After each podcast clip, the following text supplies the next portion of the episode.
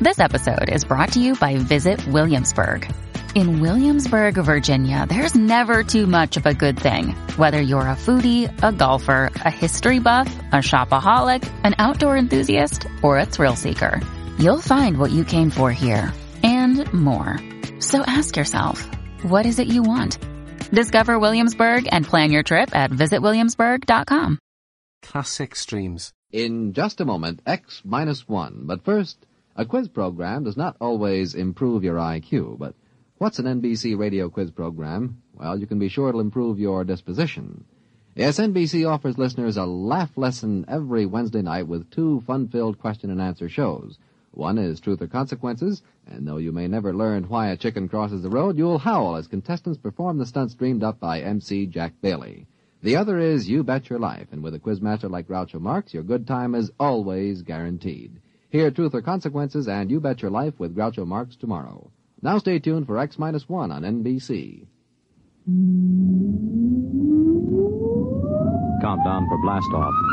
X minus five, four, three, two, X minus one, fire.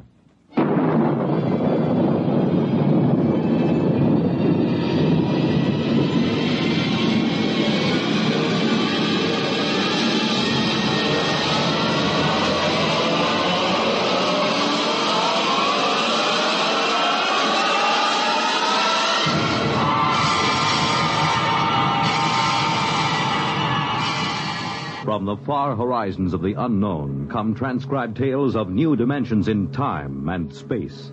These are stories of the future, adventures in which you'll live in a million, could be years on a thousand, maybe worlds. The National Broadcasting Company, in cooperation with Galaxy Science Fiction Magazine, presents X, X, X, X, X, minus, minus, minus, minus, minus, one, one, one,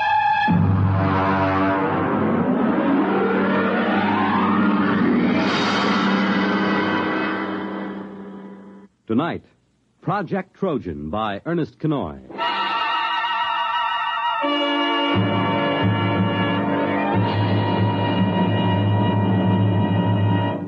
Most of the greatest contributions and biggest messes in history have been made by two kinds of brains the devious and the literal.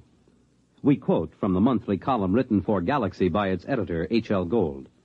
For our story tonight has been inspired by one of his recent columns, discussing the exceedingly thin line that sometimes lies between science fiction and science fact, and of the strange use that both Allied and German intelligence made of science fiction during the recent World War II. Our report, of course, is entirely fictional, but similar schemes are known to have been attempted by both sides. And now, here is Project Trojan.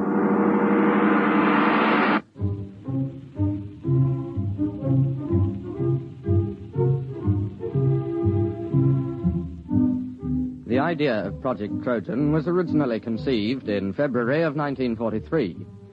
The Intelligence Plans Commission, an adjunct to Joint Army and Naval Intelligence, was under the command of Colonel Sir Harold Bostwick. The first antecedent of Project Trojan occurred on an afternoon in February. Corporal Arthur Muggeridge was serving tea to Lieutenant Morris Withering and Captain Amos Mackenzie. Here you are, sir. That's real butter on the bread.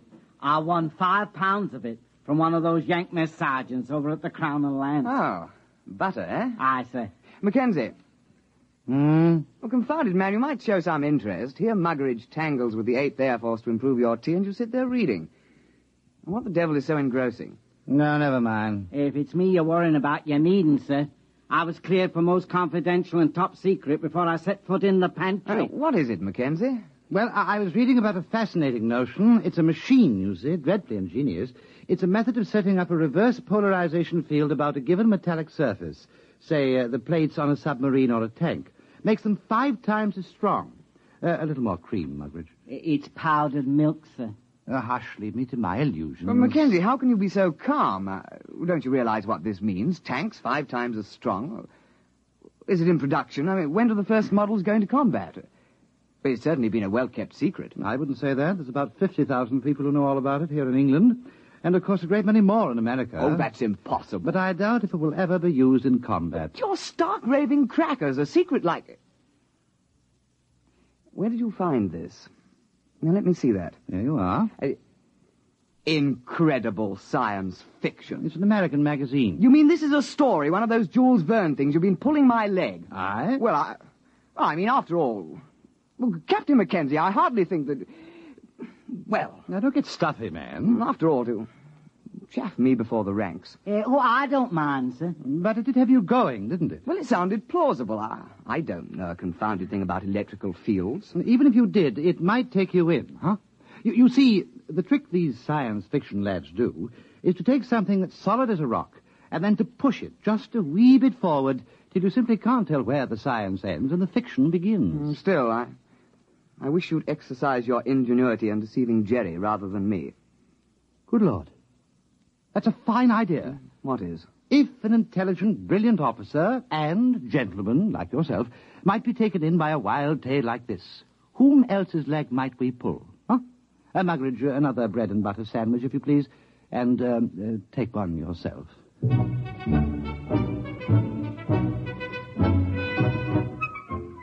Lieutenant Withering and Captain Mackenzie worked out preliminary plans for Project Trojan and presented them at an appropriate time to Colonel Sir Harold Bostwick. Well, so sit down, Withering, Mackenzie. Oh, thank you, sir. Have you had breakfast?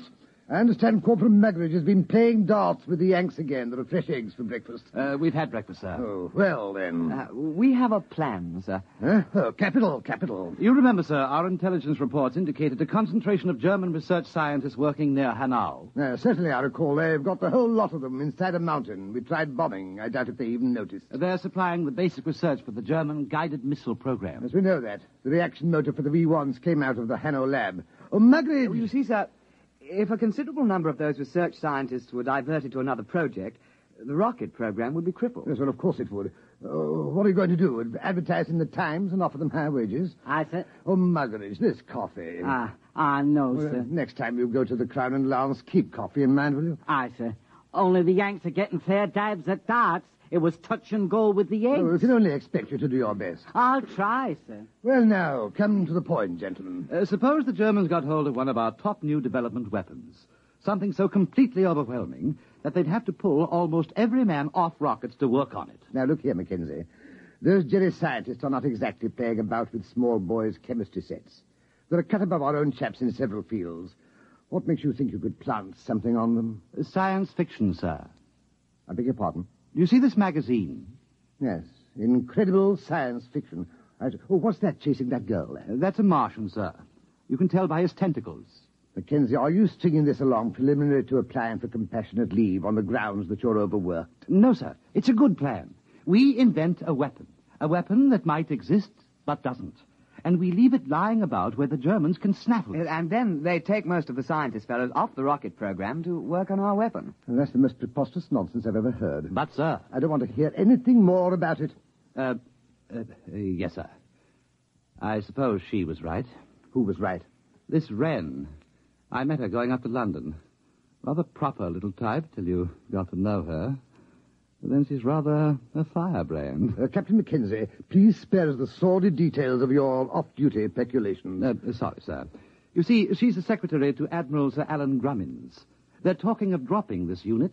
They feel that other intelligence groups are quite competent to handle the routine, unimaginative work that we've been doing. Oh, oh, I see. Mm. Of course, they'd uh, reassign personnel. Mm-hmm. Uh, would you say this uh, this science fiction scheme of yours was uh, imaginative? Oh, it's practically visionary. Well, suppose you do some preliminary work. Thank you, sir. Routine, eh? Unimaginative, eh? Bah!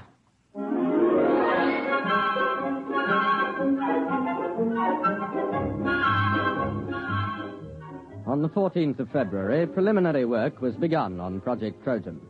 At first, Lieutenant Withering and Captain Mackenzie worked alone, researching the source material of the project. Slamming the firing keys, brick blasted down on the Krull warship. Bright beams of crisp destruction lanced out from the giant dreadnought and licked along the plates of Brick's one-man scout. Hmm, nothing in that one. Uh, and what have you got? It's a story about two robots who fall in love. What's the name of that Johnny who came closest? Herman. Jad Herman. Mm. He got half a dozen ideas that are close. Where do you suppose he is? Hmm, somewhere in the States, I suppose. That's no use, then. Why? Uh, look, man, perhaps we can put a query through Central Chafe Intelligence. The Yanks ought to be able to dig up this Herman chap for us. No. It's worth a try.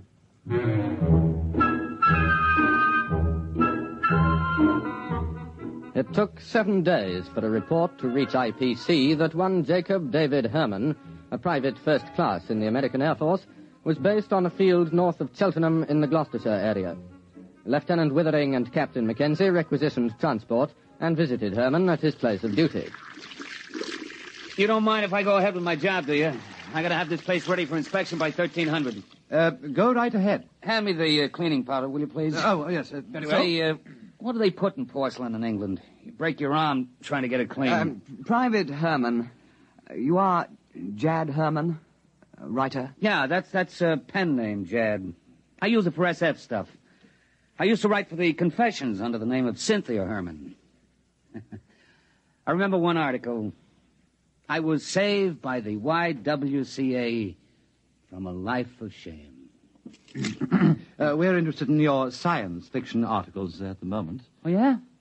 Well, I know we had some sci-fi fans in England. But we're not exactly uh, sci-fi fans. Uh, we're from... Uh, anybody else here? Well, look for yourself.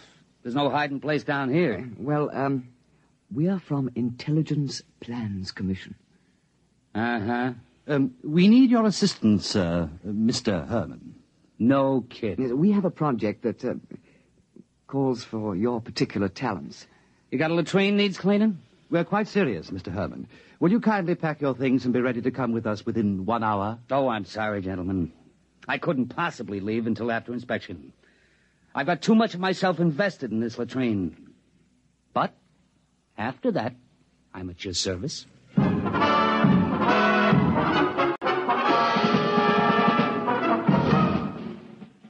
Private First Class Jacob D. Herman, 329-62126, was transferred on special detached duty to Project Trojan, and after briefing was set to work on basic plans. Now, look, Mac, here's the way I see it. If you want to con a scientist, you got to be pretty straight all the way. You can't get away with more than one phony step in the process. Precisely. Now, here's the way I see it. It's a focusing beam weapon. The electronics on that are square. I used it in a story about two years ago.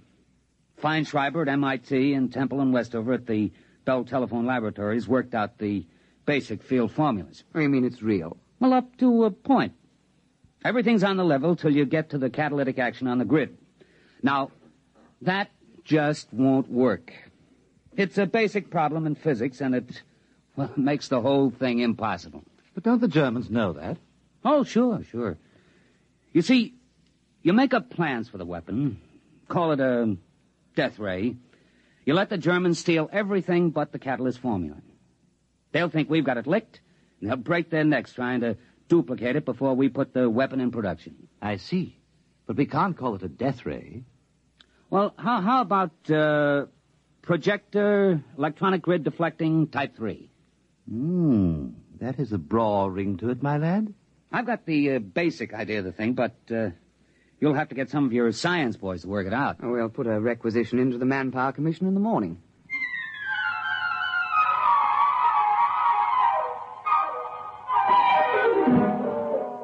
Doctors Montague, Felder, Harrison, Seisenby, and Pilsudski were assigned to Project Trojan, and under the direction of Private First Class Jacobs, complete specifications and plans for projector electronic grid deflecting Type 3 were drawn up. Project Trojan was ready for Phase 2. Have we got everything? Blueprints? Check. Specifications? Check. Machine tool inventories? Check. Letter rejecting the plans from the War Office? Check. Endorsement from Supreme Headquarters rejecting plans? Check. Note from 10 Downing Street overriding rejections, handwritten postscript, build the confounded thing, WC. Check. Uh, don't you think that's going a little too far? uh, The rejections? Not at all. That's the master touch. A rejection of an idea by the War Office makes it appear most genuine. All right. Uh, Private Herman, if this thing were real, if it could be built, what would it do? Oh, don't ask. You could blow a hole in a mountain ten miles away. Well, you could knock down a whole wing of bombers without even aiming. Oh, dear. Lucky it won't work. I should say so. Oh, well. Now to get this lovely thing into Jerry's hands.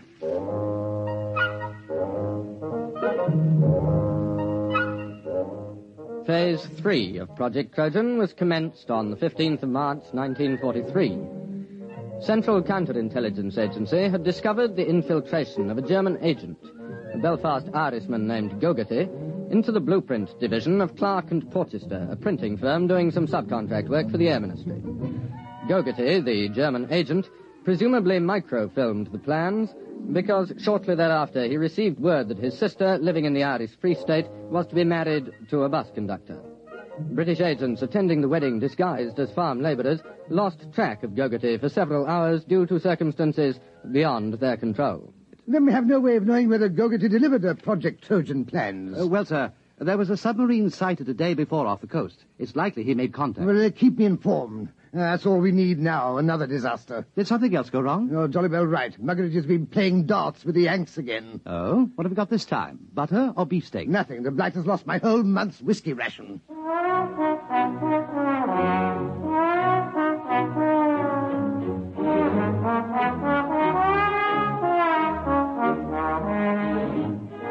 Now the cover operation supporting Project Trojan was undertaken. A battalion of the Royal Engineers was detailed to practice at secret installations with wooden mock-ups of the projector. A lance corporal in this detachment, a volunteer afterwards awarded the George Medal, was court-martialed and sentenced to seven years hard labor for revealing information about the project while drunk on a three-day leave to Tynecastle. This particular aspect of Project Trojan has been in the news recently, inasmuch as several backbench Labour members of Parliament have asked questions in the House, as it came out that the corporal served the full seven years and wasn't released until 1951. The Home Secretary explained that this was an unfortunate oversight, and there were jeers from the opposition, with Mr. Aneurin Bevan taking the occasion to call for the resignation of the government. At the time, March and April 1943, the Intelligence Plans Commission awaited reports from British operatives. Sir, there's been a shift in assignment at the research laboratories at Hanau. Professor Schlickmann and Doctors Hirsch, Van Sulau, and Grishman have been transferred from rocket research to another project. Trojan? We must assume so. But that's only four men. But they're the top experts in electronics, chemistry, and metallurgy. If they're really working on Trojan, we've set the German rocket program back a year, while their scientists go yelping off after a red herring. Well, let's hope so. Bring me any further reports as soon as received.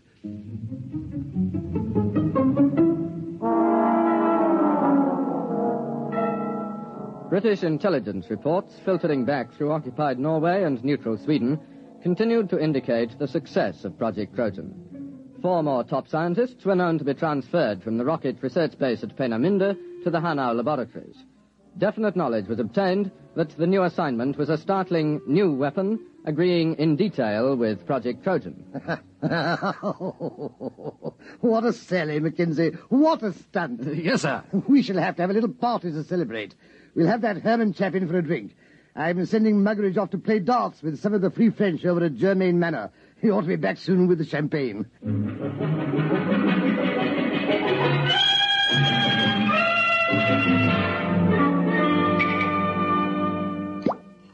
Pour all round.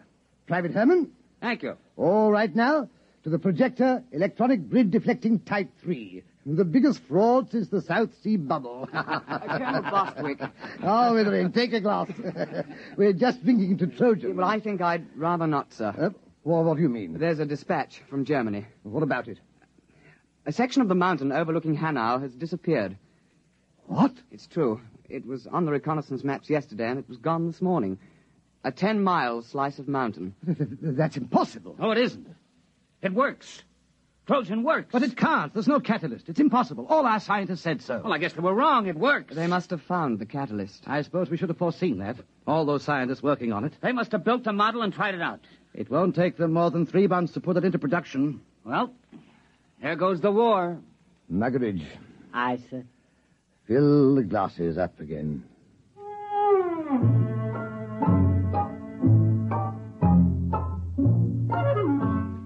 Intelligence Plans Commission now waited for additional dispatches concerning the reaction to Project Trojan in Germany.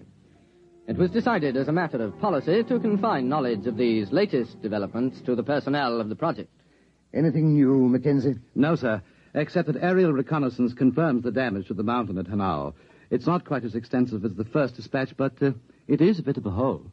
Oh, what do they think caused it? The Air Ministry seems to feel that an ammunition dump must have blown up. Couldn't that be it? I'm afraid not, sir. We have an intelligence report about several captured British and American tanks being brought to Hanau for testing. They were spotted the next day, completely destroyed. Trojan? Trojan. There's been an alert at factories producing parts for V-1 and V-2 rockets to prepare for retooling. They're going to make the projector? It would seem so, sir.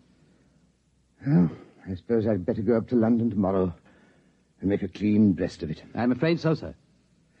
Well, that's the end. Seems rather unsporting, doesn't it? Just handing the war over to them. I hate to think what the War Office will say. Not to mention the Prime Minister.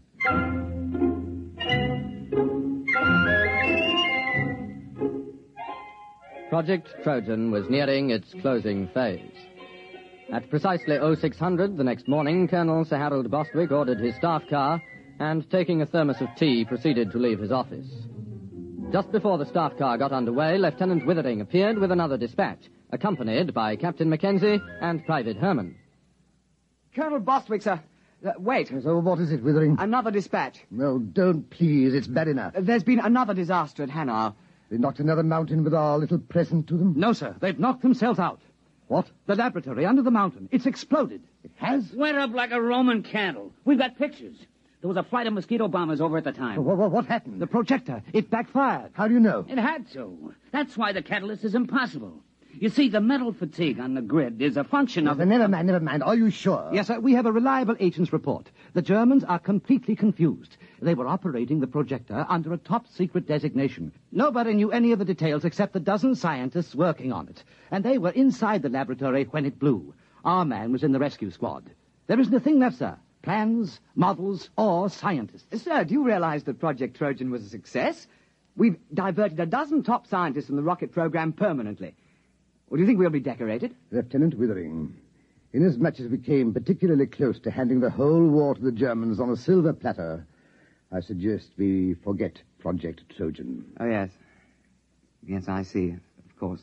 You're very canny, sir. I think we had all better return to precisely what we were doing before the whole nasty mess started.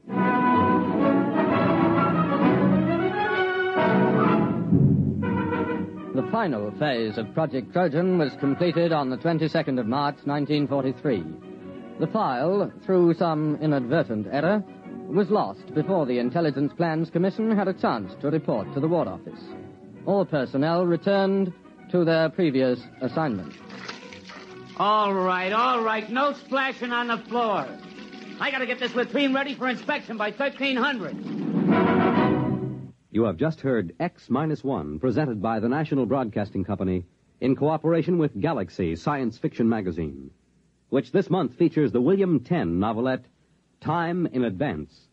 The story of a man who made a strange bargain and endured the worst the galaxy had to offer, so that someday he could make the Earth sweat.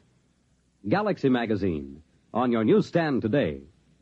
Tonight, by transcription, X Minus One has brought you Project Trojan, an original story by Ernest Kinoy based on an idea contained in an editorial in Galaxy written by H.L. Gold. Featured in the cast were Burford Hampton, Alastair Duncan, Ivor Francis, Alfred Shirley, Bill Quinn, and your narrator was Alfred Hislop. Your announcer, Fred Collins. X Minus One was directed by Daniel Sutter and is an NBC Radio Network production.